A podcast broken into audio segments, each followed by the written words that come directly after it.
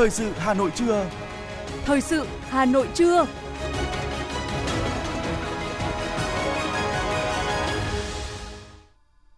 Thanh Hiền và Quang Minh kính chào quý vị và các bạn. Bây giờ là chương trình thời sự của Đài Phát thanh và Truyền hình Hà Nội, phát trực tiếp trên sóng phát thanh tần số FM 90 MHz.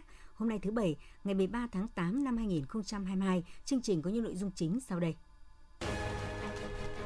Chủ tịch nước Nguyễn Xuân Phúc ân giảm án tử hình cho 21 bị án. Ủy ban Thường vụ Quốc hội cho phép chi 1.155 tỷ đồng hỗ trợ người lao động. Bộ Tài chính sẽ xử lý nghiêm việc lợi dụng để tăng giá bất hợp lý. Việt Nam chưa ghi nhận ca bệnh đậu mùa khỉ. Tổ chức Y tế Thế giới xếp Việt Nam vào nhóm quốc gia có nguy cơ thấp về bùng phát dịch bệnh này. Phân tích thế giới có những thông tin Mỹ, Indonesia diễn tập bắn đạn thật trên đảo Sumatra của Indonesia. Liên quan đến tình hình dịch Covid-19, tính đến sáng nay, thế giới ghi nhận thêm hơn 700.000 ca nhiễm, nhiều vùng ở Trung Quốc kéo dài phong tỏa chống dịch. Cháy rừng thiêu rụi 16.000 ha trong khu bảo tồn lớn nhất Bồ Đào Nha. Và sau đây là nội dung chi tiết. Thưa quý vị và các bạn, căn cứ Hiến pháp năm 2013, theo đề nghị của Chánh án Tòa án Nhân dân tối cao, Viện trưởng Viện Kiểm sát Nhân dân tối cao và Chủ nhiệm Văn phòng Chủ tịch nước, ngày 12 tháng 8 năm 2022, Chủ tịch nước Cộng hòa xã hội chủ nghĩa Việt Nam Nguyễn Xuân Phúc đã ký quyết định ân giảm án tử hình xuống tù chung thân cho 21 bị án, trong đó có 2 bị cáo là người nước ngoài. Trước đó, Chủ tịch nước đã có quyết định đặc xá tha tù trước thời hạn cho người bị kết án phạt tù có thời hạn, tù chung thân nhân dịp Quốc khánh mùng 2 tháng 9. Đặc xá là chủ trương có ý nghĩa lớn về chính trị xã hội, thể hiện sự khoan hồng đặc biệt của Đảng, Nhà nước. Ủy ban Thường vụ Quốc hội đã cho phép sử dụng 1.155 tỷ đồng từ kết dư quỹ bảo hiểm thất nghiệp đến hết năm 2021 để tiếp tục chi trả hỗ trợ đối với người lao động. Đối tượng được hưởng hỗ trợ là người lao động thuộc đối tượng hưởng theo Nghị định số 03/2021 ngày 24 tháng 9 năm 2021 đã nộp hồ sơ đúng thời hạn. Thời gian thực hiện chi trả hoàn thành chậm nhất vào ngày 10 tháng 9 năm nay. Bộ Tài chính vừa ban hành công văn số 7955 gửi các bộ ngành, Ủy ban nhân dân các tỉnh, thành phố, các tập đoàn, tổng công ty nhà nước và các doanh nghiệp đề nghị tăng cường công tác quản lý giá, bình ổn giá. Theo đó, Bộ Tài chính đề nghị các bộ ngành, Ủy ban nhân dân các tỉnh, thành phố trực thuộc Trung ương triển khai các nhiệm vụ như cân đối cung cầu hàng hóa, dịch vụ để chủ động tham mưu cấp có thẩm quyền, phương án kịp thời nhằm bình ổn thị trường, tăng cường kiểm tra kiểm soát việc chấp hành pháp luật về giá, các biện pháp kê khai, niêm yết giá và xử lý nghiêm các trường hợp lợi dụng để tăng giá bất hợp lý, đồng thời thực hiện tốt công tác phòng chống buôn lậu và gian lận thương mại, kiểm soát chặt chẽ chất lượng, đảm bảo vệ sinh an toàn thực phẩm. Trong trường hợp cần thiết, các sở, ban ngành có thể căn cứ vào thẩm quyền và điều kiện thực tế để trình Ủy ban nhân dân tỉnh, thành phố trực thuộc Trung ương xem xét quyết định thực hiện chương trình bình ổn thị trường tại địa phương hoặc tham mưu trình cấp có thẩm quyền bổ sung hàng hóa, dịch vụ vào danh mục bình ổn giá. Ngoài ra, Bộ Tài chính đề nghị các bộ ngành địa phương chỉ đạo các đơn vị chức năng, các tập đoàn, tổng công ty nhà nước và các doanh nghiệp chủ động rà soát phương án giá kê khai, kiểm soát chặt chẽ chi phí sản xuất, thực hiện đồng bộ có hiệu quả các giải pháp tiết giảm chi phí để tiếp tục giảm giá hỗ trợ người tiêu dùng. Bên cạnh đó, đánh giá việc điều chỉnh giá phù hợp với biến động của yếu tố đầu vào, đặc biệt là chi phí xăng dầu trong yếu tố hình thành, trường hợp có thể giảm giá thì yêu cầu đơn vị thực hiện kê khai giảm giá kịp thời. Đối với những hàng hóa dịch vụ thuộc danh mục nhà nước định giá, cần rà soát phương án giá, trường hợp yếu tố hình thành giá giảm, đề nghị trình cấp có thẩm quyền điều chỉnh giá phù hợp với diễn biến mặt bằng giá thị trường theo đúng quy định. Bộ Tài chính cũng đề nghị các bộ ngành, Ủy ban nhân dân các tỉnh, thành phố trực thuộc Trung ương tăng cường công tác thông tin, tuyên truyền nhằm thông tin kịp thời về tình hình giá cả thị trường. Bên cạnh đó, thực hiện công khai, minh bạch thông tin về giá, nhất là đối với nguyên nhiên vật liệu, hàng hóa thiết yếu là đầu vào cho sản xuất, vật tư y tế phòng dịch, sản phẩm nông nghiệp, giá cước vận tải để hạn chế tối đa các tác động tăng giá do yếu tố tâm lý, kỳ vọng lạm phát, tránh các tin đồn thất thiệt gây ảnh hưởng đến mặt bằng giá cả thị trường, đời sống của người dân. Doanh nghiệp sản xuất kinh doanh vi phạm các quy định về giá cũng phải công khai trên các phương tiện thông tin đại chúng. Tổng Liên đoàn Lao động Việt Nam đã có văn bản gửi các cấp công đoàn về việc tăng cường tuyên truyền phòng ngừa, ngăn chặn nạn tín dụng đen trong công nhân lao động. Tổng Liên đoàn Lao động lưu ý phổ biến rộng rãi tới công nhân lao động về gói vay 20.000 tỷ đồng do Ngân hàng Nhà nước Việt Nam chỉ đạo triển khai phục vụ công nhân lao động. với những công đoàn cơ sở có đông công nhân lao động ở những địa bàn có nhiều hoạt động tín dụng đen, công đoàn cần phối hợp với chuyên môn tổ chức những buổi tuyên truyền riêng về chủ đề này, giúp công nhân lao động hiểu cặn kẽ về sự nguy hiểm của nạn tín dụng đen để chủ động phòng ngừa. Thưa quý vị, mới đây, Chính phủ đã ban hành nghị định sửa đổi mức thuế suất thuế nhập khẩu ưu đãi đối với mặt hàng xăng thuộc nhóm 27.10. Theo đó, giảm mức thuế suất nhập khẩu đối với mặt hàng xăng động cơ không pha trì từ 20% xuống còn 10%. Nhiều người dân kỳ vọng việc giảm thuế này có thể tiếp tục tạo đà giảm mạnh cho giá xăng. Tuy nhiên, theo phân tích từ các chuyên gia, việc giảm thuế nhập khẩu chỉ góp phần đa dạng hóa nguồn cung, đảm bảo đáp ứng nhu cầu về xăng dầu trong nước trong thời gian tới. Tổng cục Quản lý Thị trường, Bộ Công Thương đã công bố việc xử phạt hành chính và tước quyền kinh doanh xuất nhập khẩu xăng dầu với 18 doanh nghiệp đầu mối. Theo đó, 7 công ty bị xử phạt hành chính và tước quyền kinh doanh xuất nhập khẩu từ 1 đến 3 tháng. 11 công ty bị xử phạt hành chính với các hành vi vi phạm trong kinh doanh xăng dầu với tổng số tiền nộp vào ngân sách nhà nước là hơn 1,7 tỷ đồng.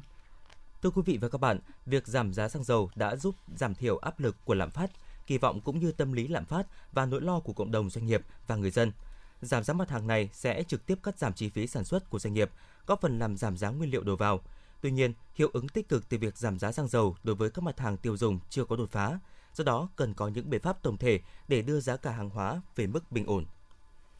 Các chuyên gia kinh tế cho rằng khi xăng giảm, các mặt hàng khác không giảm theo ngay, một phần cũng do tâm lý của người tiêu dùng đã chấp nhận mặt bằng giá mới và hoàn toàn phụ thuộc vào người bán. Ông Nguyễn Minh Phong, chuyên gia kinh tế cho biết. Áp lực của người tiêu dùng cũng chưa thật tới. Cần phải có sự tuyên truyền, vận động, kể cả hiệp hội người tiêu dùng, bảo vệ người tiêu dùng nữa, là cần phải tăng cái áp lực của người tiêu dùng theo tinh thần ấy, là tăng thương lượng, tăng mặc cả và tăng sự phản đối, kể cả phản đối trên báo chí chính thống, để nó tạo ra một cái dư luận, tạo ra cái trách nhiệm xã hội mà các đơn vị kinh doanh phải chia sẻ và quan tâm. Trong khi các nhà phân phối nêu lý do điều chỉnh giá phải phụ thuộc vào nhà cung cấp, thì các chuyên gia nhận định một trong những lý do khiến còn tồn tại gót chân asin trong phân phối là do cấp trung gian hưởng lợi nhiều trong khi người sản xuất chưa chắc lãi nhiều và người tiêu dùng phải mua hàng giá đắt. Nếu không giải quyết được điểm nghẽn này thì vấn đề té nước theo mưa, lên nhanh xuống chậm, khó chấm dứt. Ông Vũ Vinh Phú, chuyên gia kinh tế cho biết thêm. Động viên các cái phòng hội đoàn thể quần chúng với các chợ, đối với các siêu thị thì phải gương mẫu, phải không ạ? Các hiệp hội bán lẻ, sở công thương phải vào cuộc đi, phải không? Thế và cái gì cao quá chúng ta yêu cầu kê khai giá, biện pháp hành chính.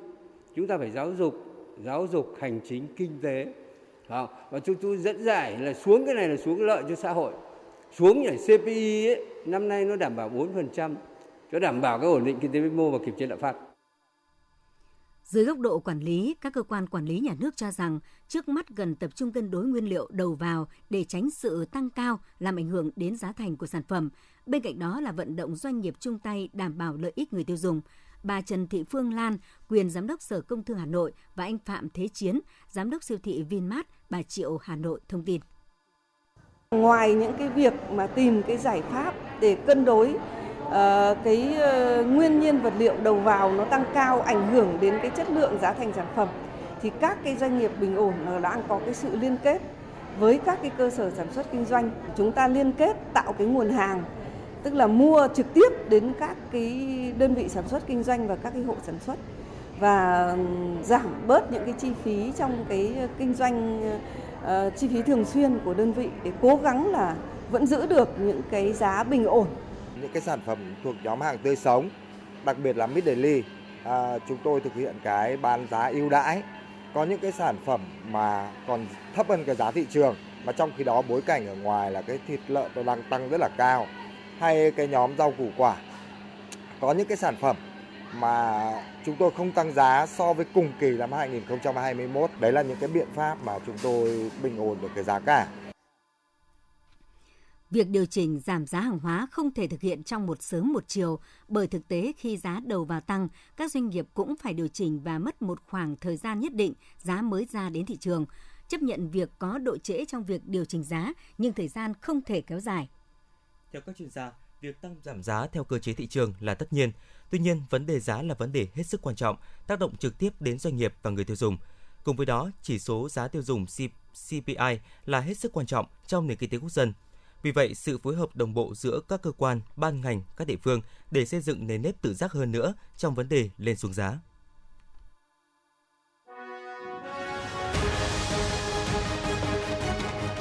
Thời sự Hà Nội, nhanh, chính xác, tương tác cao. Thời sự Hà Nội, nhanh, chính xác, tương tác cao.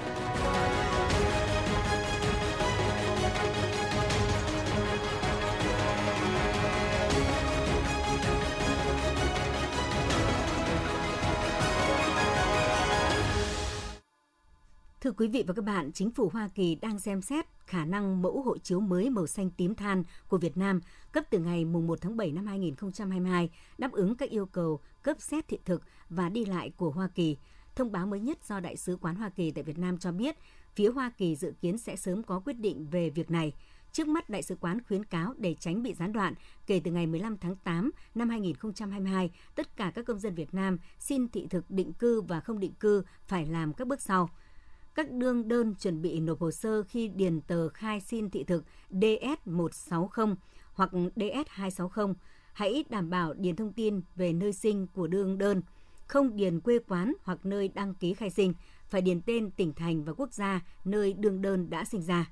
Đối với hộ chiếu mẫu mới màu xanh tím than cấp từ ngày 1 tháng 7 năm 2022, các đương đơn chuẩn bị nộp hồ sơ khi làm hộ chiếu mới, hãy yêu cầu cơ quan chức năng bổ sung thông tin về chú về nơi sinh để đảm bảo thông tin nơi sinh có trong hộ chiếu mới. Bộ Giáo dục và Đào tạo sẽ trình Chính phủ phương án sử dụng ngân sách nhà nước mua sách giáo khoa phổ thông cho học sinh mượn để triển khai từ năm học 2022-2023. Tại hội nghị tổng kết năm học 2021-2022, triển khai nhiệm vụ năm học 2022-2023 diễn ra ngày hôm qua, lãnh đạo Bộ Giáo dục và Đào tạo khẳng định trên cơ sở những kết quả đạt được và khắc phục những hạn chế tồn tại trong năm học trước, ngành giáo dục xác định chủ đề năm học 2022-2023 là đoàn kết, nỗ lực vượt khó khăn, đổi mới sáng tạo, củng cố, nâng cao chất lượng các hoạt động giáo dục và đào tạo. Xin chuyển sang những thông tin về y tế. Thưa quý vị và các bạn, trước diễn biến khó lường của dịch COVID-19, Hà Nội đang đẩy nhanh tiến độ tiêm mũi 1, mũi 2 cho trẻ em từ 5 đến dưới 12 tuổi hoàn thành trong tháng 8 này, theo chỉ đạo của Thủ tướng Chính phủ. Việc tiêm vaccine phòng COVID-19 là biện pháp hiệu quả và có ý nghĩa chiến lược trong phòng chống dịch bệnh. 31 xã thị trấn của huyện Ba Vì, Hà Nội đang tăng tốc tiêm chủng vaccine phòng COVID-19 cho trẻ từ 5 đến dưới 12 tuổi. Dù thời tiết không thuận lợi, nhưng nhiều phụ huynh vẫn chủ động đưa trẻ đến tiêm. Việc tiêm đúng hẹn khiến phụ huynh cảm thấy yên tâm hơn trước diễn biến mới nhất phức tạp của dịch bệnh COVID-19. Anh Nguyễn Văn Toàn, xã Tản Lĩnh, huyện Ba Vì, Hà Nội và chị Phạm Thị Bích Mai, xã Tản Lĩnh, huyện Ba Vì, Hà Nội cho biết. Mũi đầu thì tiêm cách đây khoảng 1 tháng. Theo đúng lịch trình và kế hoạch thì hôm nay tôi đưa cháu đi tiêm mũi 2. Cháu lớn năm nay học lớp 12 thì tiêm mũi 3 vừa hôm qua. Còn cháu bé thì hôm nay tiêm mũi 2. Tiêm phòng được thì nó vẫn là tốt hơn. Nhiều người ta không tiêm, nhưng mà theo ý kiến tôi là nên tiêm. Theo ông Phạm Văn Hiệp, Phó Chủ tịch Ủy ban nhân dân xã Tản Lĩnh, huyện Ba Vì, Hà Nội chia sẻ.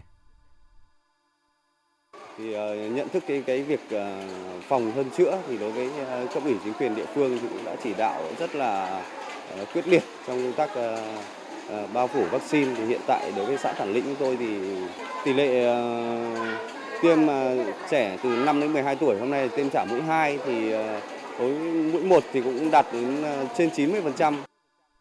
Trong đợt này, huyện Ba Vì được phân bổ gần 32.000 liều vaccine, trong đó có 13.900 liều huyện đang triển khai tiêm nhắc lại mũi 2 cho trẻ từ 5 đến dưới 12 tuổi. Số vaccine còn lại sẽ triển khai tiêm cho trẻ từ 12 đến 18 tuổi, tiêm nhắc lại mũi 3 và mũi 4. Với tinh thần tiêm tới đâu an toàn tới đó, Ba Vì là huyện có tỷ lệ tiêm vaccine cao trên địa bàn thành phố Hà Nội. Ông Nguyễn Quang Quân, Phó Giám đốc Trung tâm Y tế huyện Ba Vì, Hà Nội thông tin thêm. Đợt này cấp được 13.900 liều vaccine Pfizer. Thế thì nếu mà chúng tôi tiêm đủ trong cái ngày mai nữa là xong thì chắc chắn là chúng tôi sẽ phải đạt khoảng độ 57%. Còn đối tượng từ 12 đến dưới 18 tuổi, thế thì chúng tôi đã tiêm đạt khoảng 82% rồi. Hà Nội đang phát động chiến dịch tiêm chủng vaccine phòng COVID-19. tăng tốc độ tiêm chủng cho trẻ từ 5 đến dưới 12 tuổi, đảm bảo hoàn thành trong tháng 8 này, hoàn thành sớm nhất việc tiêm mũi 3 và mũi 4 cho người dân từ 18 tuổi trở lên và đẩy nhanh tiêm mũi 3 cho người từ 12 tuổi đến dưới 18 tuổi, theo hướng dẫn của Bộ Y tế.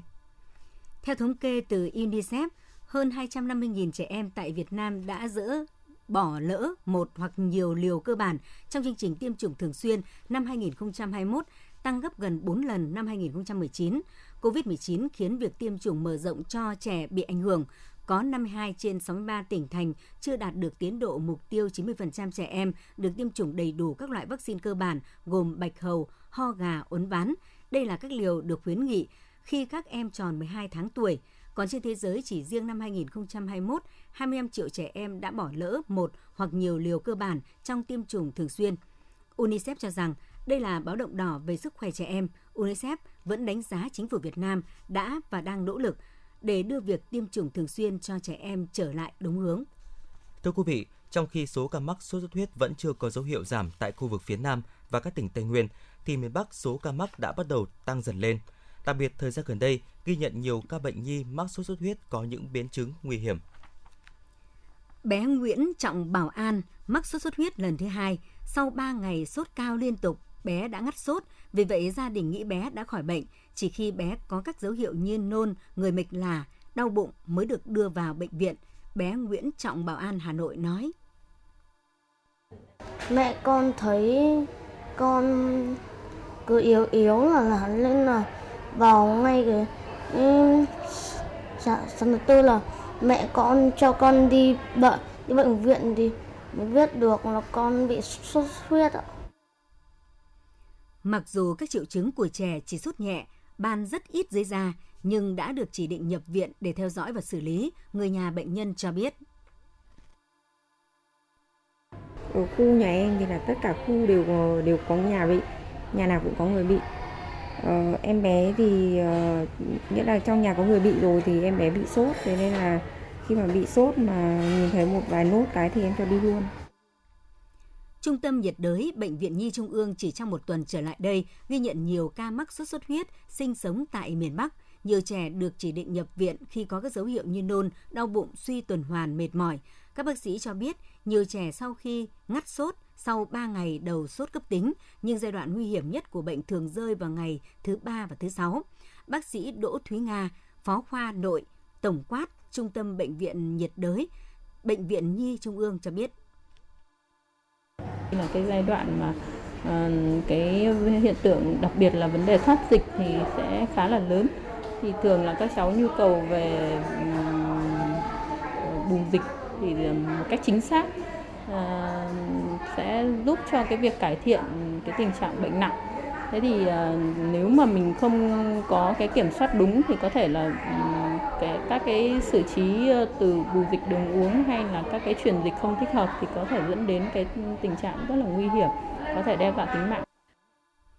Trước đó tại bệnh viện Bạch Mai cũng ghi nhận 2 bệnh nhi được chẩn đoán sốt xuất huyết có biến chứng nguy hiểm như tràn dịch màng phổi, suy hô hấp, viêm cơ tim. Vì vậy các bác sĩ khuyến cáo các bậc phụ huynh tuyệt đối không chủ quan khi trẻ mắc sốt xuất huyết. Trẻ đã mắc sốt xuất huyết vẫn hoàn toàn có thể mắc lại. Hiện miền Bắc đã bước vào mùa mưa, vì vậy số ca mắc dự báo sẽ còn tăng mạnh. Tiếp virus dengue lưu hành là DENV1 và DENV2. Tính đến ngày hôm nay, 13 tháng 8, Việt Nam chưa ghi nhận các bệnh đậu mùa khỉ. Tổ chức Y tế Thế giới WHO cũng đang xếp Việt Nam vào nhóm quốc gia có nguy cơ thấp về bùng phát dịch bệnh đậu mùa khỉ. Tuy nhiên, với tốc độ lây lan nhanh của dịch, nguy cơ ca bệnh xâm nhập vào Việt Nam là rất lớn. Theo hướng dẫn mới nhất về chẩn đoán, điều trị và phòng bệnh đậu mùa khỉ ở người của Bộ Y tế, việc sử dụng vaccine phòng bệnh đậu mùa khỉ cũng chỉ hướng dẫn dùng cho những nhóm đối tượng có nguy cơ cao. Cục Quản lý Dược Bộ Y tế cũng đã yêu cầu các cơ sở sản xuất tăng cường nghiên cứu, cập nhật xu thế nghiên cứu sản xuất thuốc điều trị và vaccine phòng bệnh đậu mùa khỉ trên thế giới. Bộ Y tế cũng yêu cầu các đơn vị nhập khẩu chủ động liên hệ với các nhà sản xuất nước ngoài để có thể tiếp cận nguồn cung các thuốc trên và rà soát nhu cầu của các cơ sở khám chữa bệnh trong nước. Theo các chuyên gia, trong bối cảnh chưa có vaccine phòng bệnh, việc phòng bệnh cũng không khác với COVID-19. Cơ bản nhất là thực hiện vệ sinh cá nhân, cách ly người bệnh nếu có. Để chủ động phòng chống dịch bệnh đậu mùa khỉ ở nước ta, Bộ Y tế khuyến cáo người dân chủ động thực hiện các biện pháp phòng bệnh như Che miệng và mũi khi ho hoặc hắt hơi, tốt nhất che bằng khăn vải hoặc khăn tay hoặc khăn giấy dùng một lần hoặc ống tay áo để làm giảm phát tán các dịch tiết đường hô hấp. Rửa tay bằng xà phòng và nước sạch hoặc dung dịch sát khuẩn ngay sau khi ho, hắt hơi, không khạc nhổ bừa bãi nơi công cộng. Người dân thường xuyên rửa tay bằng xà phòng và nước sạch hoặc dung dịch sát khuẩn tay. Người có triệu chứng phát ban cấp tính không rõ nguyên nhân, kèm theo một hoặc nhiều triệu chứng nghi ngờ, cần chủ động liên hệ với cơ sở y tế để được theo dõi, tư vấn kịp thời, đồng thời cần chủ động tự cách ly, tránh quan hệ tình dục. Người dân tránh tiếp xúc gần với người mắc bệnh đậu mùa khỉ, tránh tiếp xúc trực tiếp với những vết thương, dịch cơ thể, dịch bắn và các vật dụng, đồ dùng bị nhiễm mầm bệnh. Trong trường hợp nơi ở hoặc nơi làm việc có người mắc hoặc nghi ngờ mắc bệnh, cần thông báo cho cơ quan y tế để được tư vấn và xử trí kịp thời, không tự ý điều trị. Người đến các quốc gia có lưu hành dịch bệnh đậu mùa khỉ, khu vực Trung và Tây Phi cần tránh tiếp xúc với động vật có vú, chết hoặc sống như động vật gặm nhấm, thú có túi, động vật linh trưởng có thể chứa virus đậu mùa khỉ.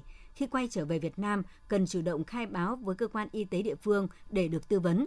Người dân cũng cần đảm bảo an toàn thực phẩm, thực hiện lối sống lành mạnh, tăng cường vận động thể lực, nâng cao sức khỏe. Bộ Y tế đề xuất tiếp tục coi COVID-19 là bệnh truyền nhiễm nhóm A, từng bước giảm những biện pháp phòng chống dịch nhưng sẽ áp dụng linh hoạt, phù hợp với một số biện pháp đối với bệnh truyền nhiễm nhóm B. Theo Bộ Y tế, để đưa COVID-19 từ bệnh truyền nhiễm nhóm A sang bệnh truyền nhiễm nhóm B phải căn cứ vào diễn biến của dịch.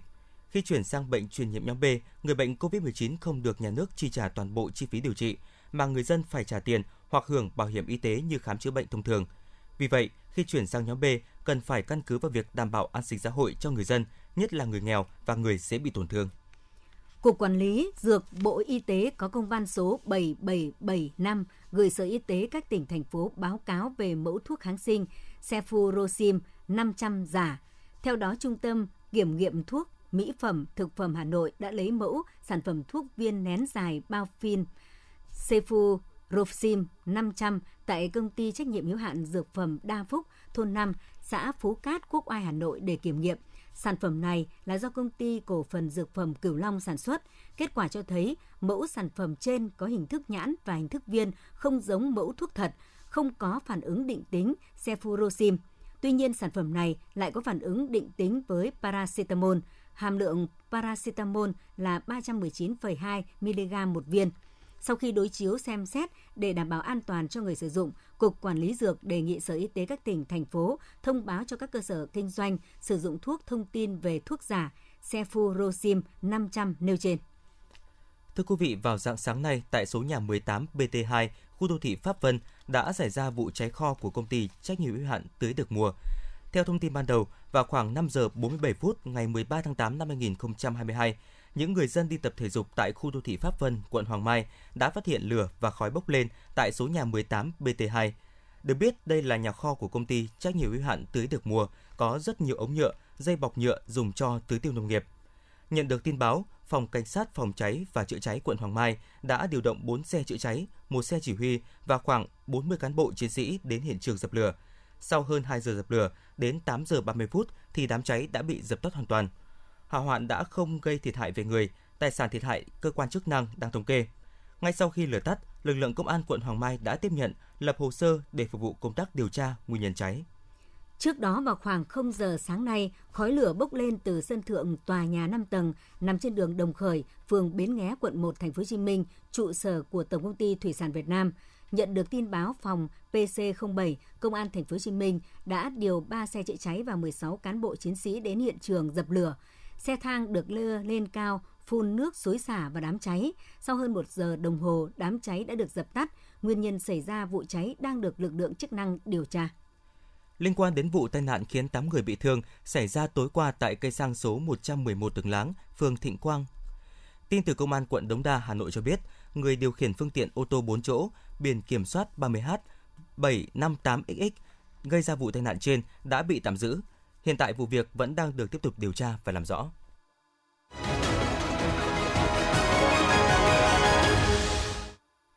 Quý thính giả đang nghe chương trình thời sự của Đài Phát thanh và Truyền hình Hà Nội được phát sóng trực tiếp trên tần số FM 90 MHz của Đài Phát thanh và Truyền hình Hà Nội. Xin được chuyển sang những thông tin quốc tế. Thưa quý vị, ngày 12 tháng 8, hàng nghìn binh sĩ Mỹ và Indonesia đã tham gia cuộc diễn tập bắn đạn thật trên đảo Sumatra của Indonesia. hoạt động nằm trong khuôn khổ cuộc tập trận thường niên có tên Siêu Lá Chắn Garuda. Mục đích của cuộc tập trận là nhằm cải thiện năng lực đối phó với các thách thức, bao gồm những vấn đề an ninh, thiên tai và thực hiện các sứ mệnh nhân đạo. Cuộc tập trận diễn ra trong bối cảnh tình hình khu vực đang nóng lên sau những cạnh tranh giữa Mỹ và Trung Quốc liên quan đến vấn đề Đài Loan Trung Quốc. Số liệu do Văn phòng Thống kê Quốc gia Anh công bố hôm qua cho thấy kinh tế Anh trong quý 2 đã giảm 0,1%. Ngân hàng Trung ương Anh dự báo kinh tế nước này có nguy cơ rơi vào suy thoái kéo dài một năm từ cuối năm nay, khi mà người dân Anh tiếp tục phải hứng chịu cuộc khủng hoảng chi phí sinh hoạt cùng với lạm phát ở mức cao nhất trong nhiều thập kỷ qua. Thiếu lao động nghiêm trọng, 3 triệu tấn cọ của Malaysia có thể bị vứt bỏ. Tình cảnh thiếu lao động không chỉ diễn ra ở ngành dầu cọ của Malaysia mà còn ở một số lĩnh vực khác như sản xuất và xây dựng.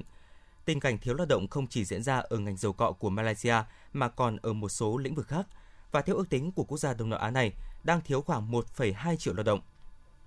Liên quan đến tình hình dịch COVID-19, đến sáng nay, 13 tháng 8, thế giới có trên 593,66 triệu người mắc COVID-19, trong đó hơn 6,45 triệu trường hợp đã tử vong vì đại dịch này. Quốc gia chịu ảnh hưởng nghiêm trọng nhất bởi dịch COVID-19 vẫn là Mỹ, với trên 94,51 triệu ca mắc và hơn 1,061 triệu trường hợp tử vong. Trong 24 giờ vừa qua, Pháp, điểm nóng dịch bệnh lớn thứ 3 trên thế giới, ghi nhận hơn 153.000 bệnh nhân COVID-19 không qua khỏi, trong tổng số trên 34,19 triệu người nhiễm bệnh ở quốc gia này.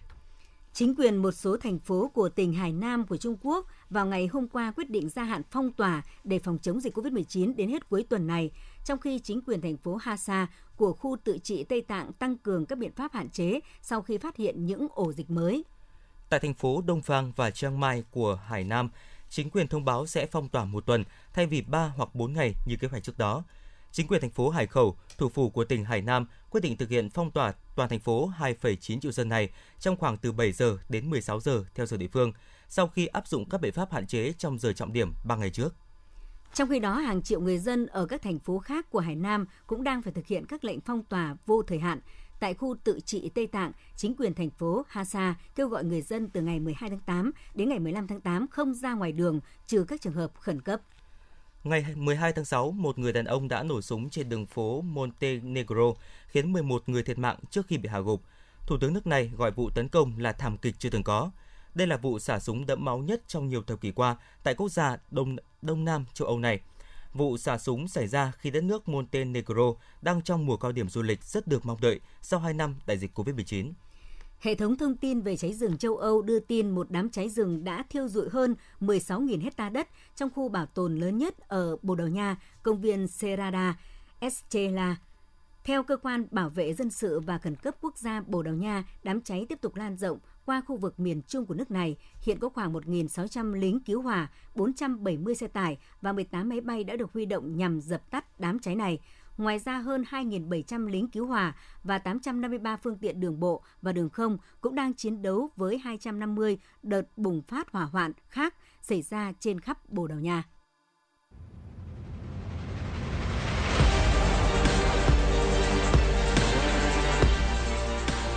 Bản tin thể thao.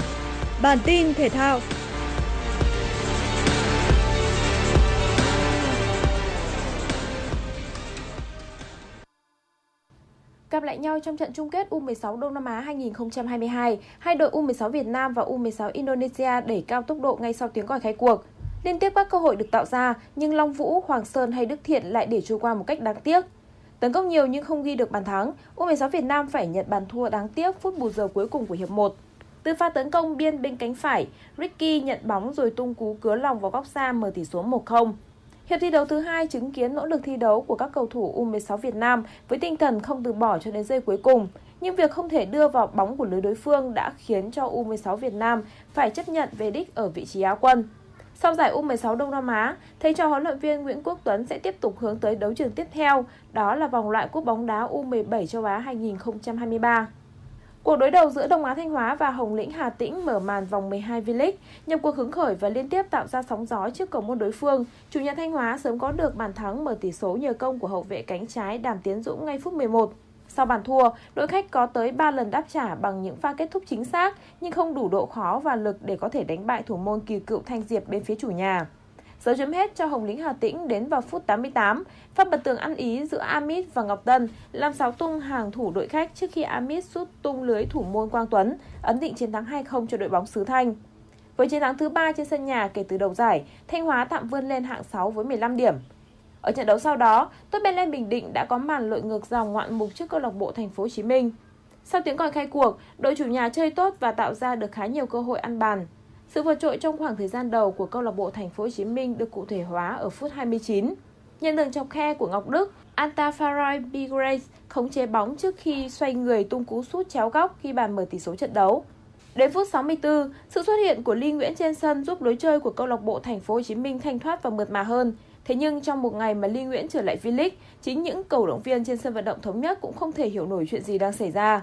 Phút 89, tận dụng sự lộn xộn trong vòng cấm của câu lạc bộ Thành phố Hồ Chí Minh, Jamin Linh đã chấp thời cơ tung cú sút cự ly gần gỡ hòa 1-1. Bất ngờ chưa dừng lại ở đó, chỉ 2 phút sau, đến lượt Hồ Tấn Tài lên tiếng ghi bàn ấn định chiến thắng 2-1 cho Top Belen Bình Định. Dự báo thời tiết khu vực Hà Nội chiều và tối ngày 13 tháng 8, trung tâm thành phố Hà Nội, chiều nắng gián đoạn, chiều tối có lúc có mưa rào và dông, đêm không mưa, nhiệt độ từ 28 đến 32 độ C. Quý vị và các bạn vừa nghe chương trình Thời sự trưa của Đài Phát thanh và Truyền hình Hà Nội. Chỉ đạo nội dung Nguyễn Kim Khiêm, chỉ đạo sản xuất Nguyễn Tiến Dũng, tổ chức sản xuất Xuân Luyến. Chương trình do biên tập viên Nguyễn Hằng, phát thanh viên Thanh Hiền Quang Minh và kỹ thuật viên Duy Anh thực hiện. Thân ái chào tạm biệt.